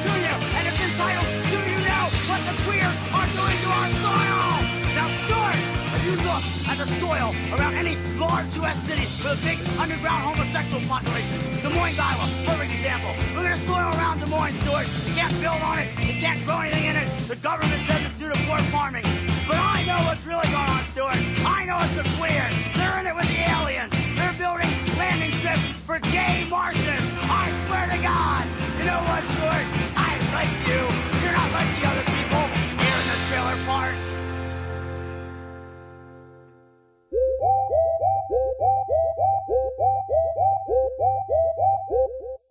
Yeah, the, so, I started reading an article about a review of that movie. Um, what's the what's that horror movie that everyone's going to see right now? The one where they can't talk. Yes, that one. well, spoiler alert. I, The Quiet Place. Yeah, that is a, that is and it. they were talking about, and it's really true. Like, it- I, not everyone likes horror, but um, some of the best studio movies being made right now are horror films because they because horror films are seen as sort of unimpor- unimportant. Though too. I lost Uh, my, uh, my my headphones.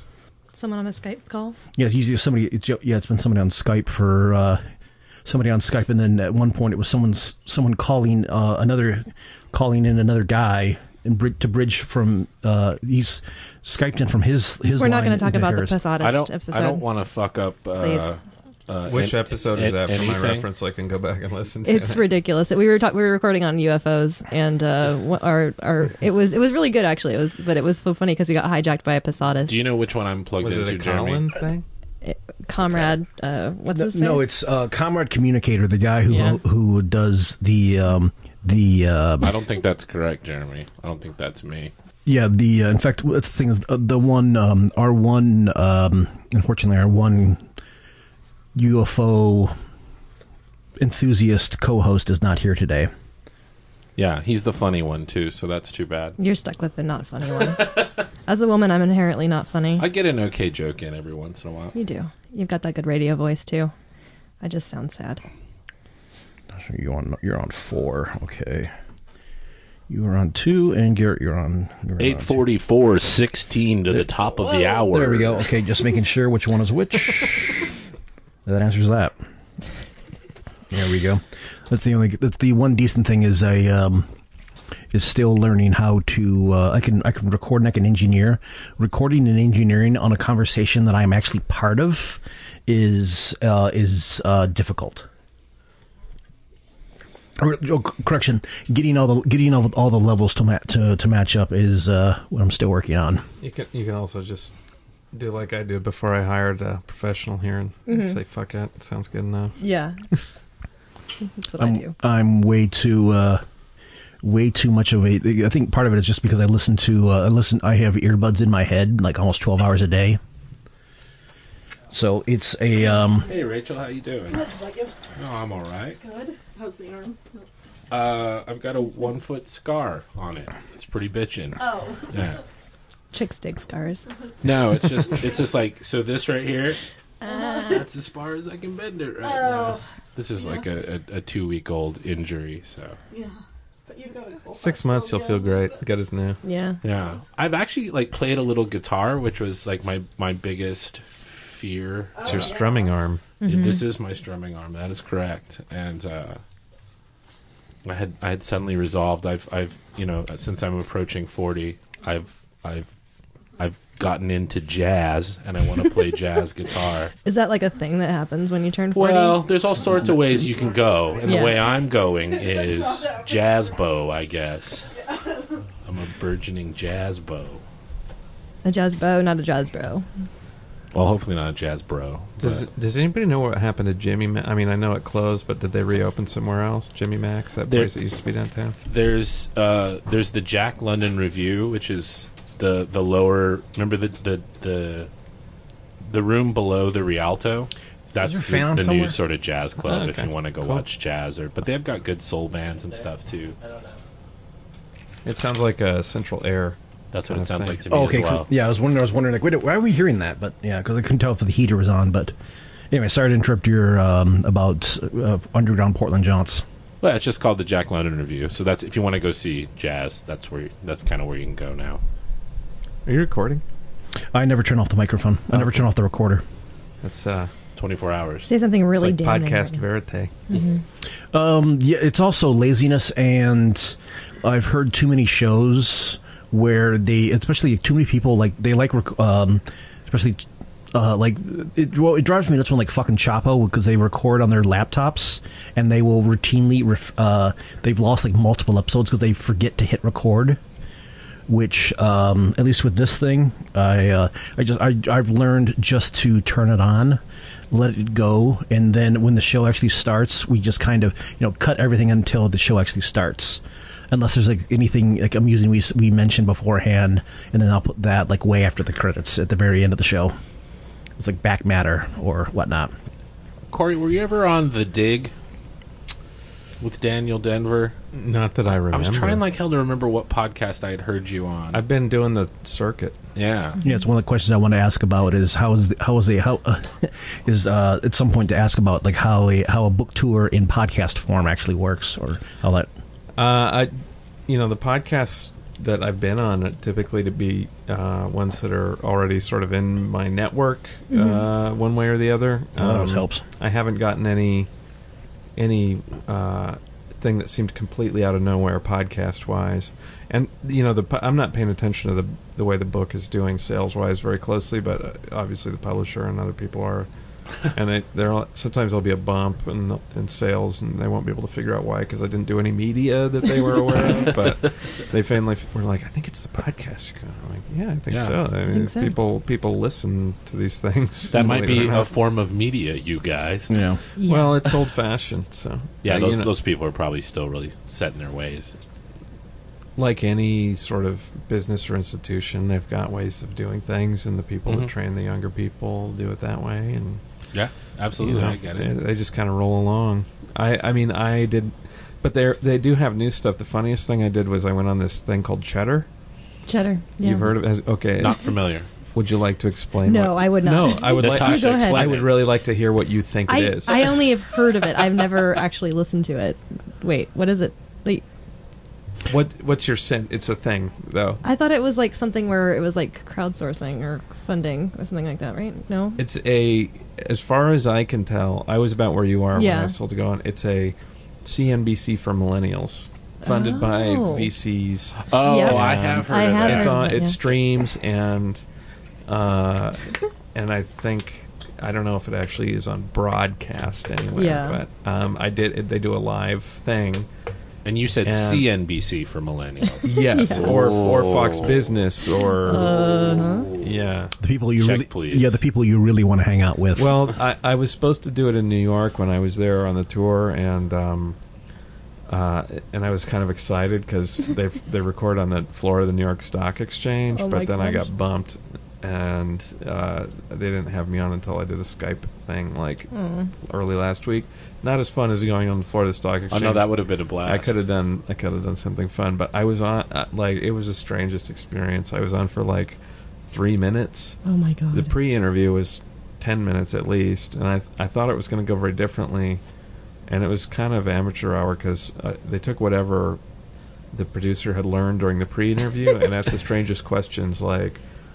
Like what? Have you always wanted to do a book? It's cool that you did a book. I'm like, what? I like how the- it's, deci- yeah, it's deliberately targeted at millennials. Like, dude, that's a that's a that's some like college radio ass Gen X bullshit too. So, the people on the my wife was watching. She said that the people that were the anchors were like they their body language indicated that even though they had to banter and were like sitting at the same table uh, in fairly close proximity, like indicated that they'd never met each other before. Awesome. That's what Ah. Makes sense. That's yeah. That's, Chemistry. Talk yeah. Talk Yeah. about using using you know the entire opera, uh, apparatus just to you know just to uh, to appropriate VC money. Um, but I bet it's going to work really well, Cheddar. Well, it'll work for a handful of folks until it finally goes Yeah. under and everybody steals whatever you know, just uh, sells all the uh, all the uh, all the office chairs I'll on, take it. on I'll do Craigslist it. and I'll do a Twitch stream. Um, but yeah, basic format of the show is effectively we're not, yeah, we're, as you can tell, we're not the most. Uh, I, uh, I I was on I was a college DJ for about five years, and uh, What's- even what station? WCBN FM Ann Arbor, all the way to the left of your FM dial, eighty eight point three, Radio Free Ann Arbor. Uh, I did it more than a few times. What kind of? So it was indie indie rock like most college stations. Freeform indie rock. Okay. Um, more free more freeform than indie rock, but at some point it would be a thing. It was just a lot of uh, me, for me. It was like a lot of like loud guitar music, but also mixing in stuff like you know everything from the um, God. Louis Jordan songs, or eventually I finally discovered, uh, finally discovered Bomb, Squ- Bomb Squad records. So I'm you know mixing that into uh, occasionally like you know some like Negativland stuff. Cool. But a lot of um, a lot of Hüsker Dü and replacements. So like I think especially back then my uh, yeah my uh, my forte really was um, was like 80s college rock. And um, That's the right place for it. yeah, well, I mean, Yeah. literally so. A They par- college radio station. Th- uh, that one in particular, uh, rumor had it that was where um, you know this is of local relevance. That was the stu- that was the studio where Nirvana finally met Bobcat Goldthwait in like 1989. Classic story. You know this?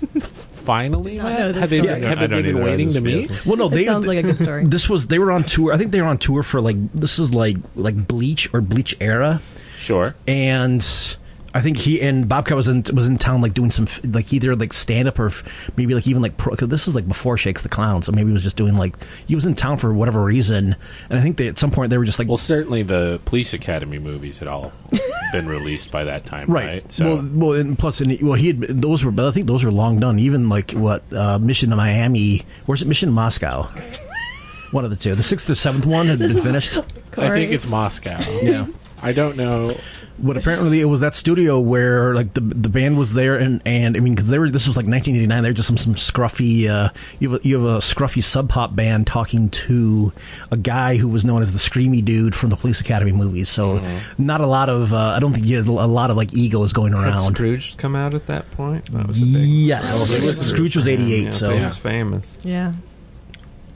And they they hit it off, or Yeah, they hit it. They hit it. They hit it off. So that's Excellent. that's why. Um, do you remember? Do you remember the TV ads for uh, In Utero? nah. Uh, Bobcat Goldthwait. He was he filmed them, and they they actually they were they had Oh, a, they had a TV commercial. Part They- of they- his early filmmaking. Yeah, career. they had a, they, they he he helped So them make Jeremy- adverts for uh, for In Utero, and they and they aired those on daytime MTV Jeremy knows everything that's ever happened. Yeah. for certain years. I went. I went through. Uh, sorry, I went through uh, Aberdeen on my way back from Seattle, and um, I went to the Kurt Cobain Park Nice. Memorial Park, which is by the bridge over the Wishkah River, where Mhm. he uh, slept occasionally as a teenager. And As you do. there's a little plaque. The neighbors, though, is they they put up the sign that's Don't like, kill yourself. "No, we didn't know him." Phil next door did. Uh, careful down there. There's needles and junk and uh, whatever. You got the sense they didn't like him. It, it was, you know, it's obviously some some uh, America loving folks because they got like flag bunting Mhm. up everywhere Yeah. and NFL banners and um, I thought I they probably did know him. They probably called the cops on him. Yeah. Probably would did. be my guess. And you know, it's just like Aberdeen is so. I mean, it's Yeah. still so depressing. It and it's is like, depressing. So you, your town produced a genius, and like you don't even you're not even happy about having like Yeah. a little little statue because Yeah. it's inconvenient. We're just here because we want to live the quiet Aberdeen lifestyle. None of this rock and roll. Let us do uh, opiates in peace. But um, We didn't want this.